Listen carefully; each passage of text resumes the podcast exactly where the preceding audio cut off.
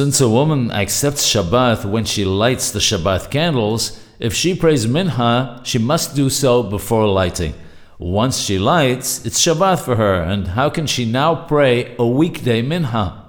We mentioned previously that she can make a verbal Tanai, a stipulation that she's not accepting Shabbat at the time of lighting, and that would permit her to pray minha afterwards. However, this is only in unusual circumstances and should not be relied on as a general rule.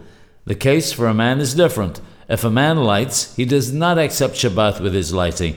Therefore, there's no problem with him lighting the Shabbat candles and then going to the synagogue to pray the minha of Friday afternoon.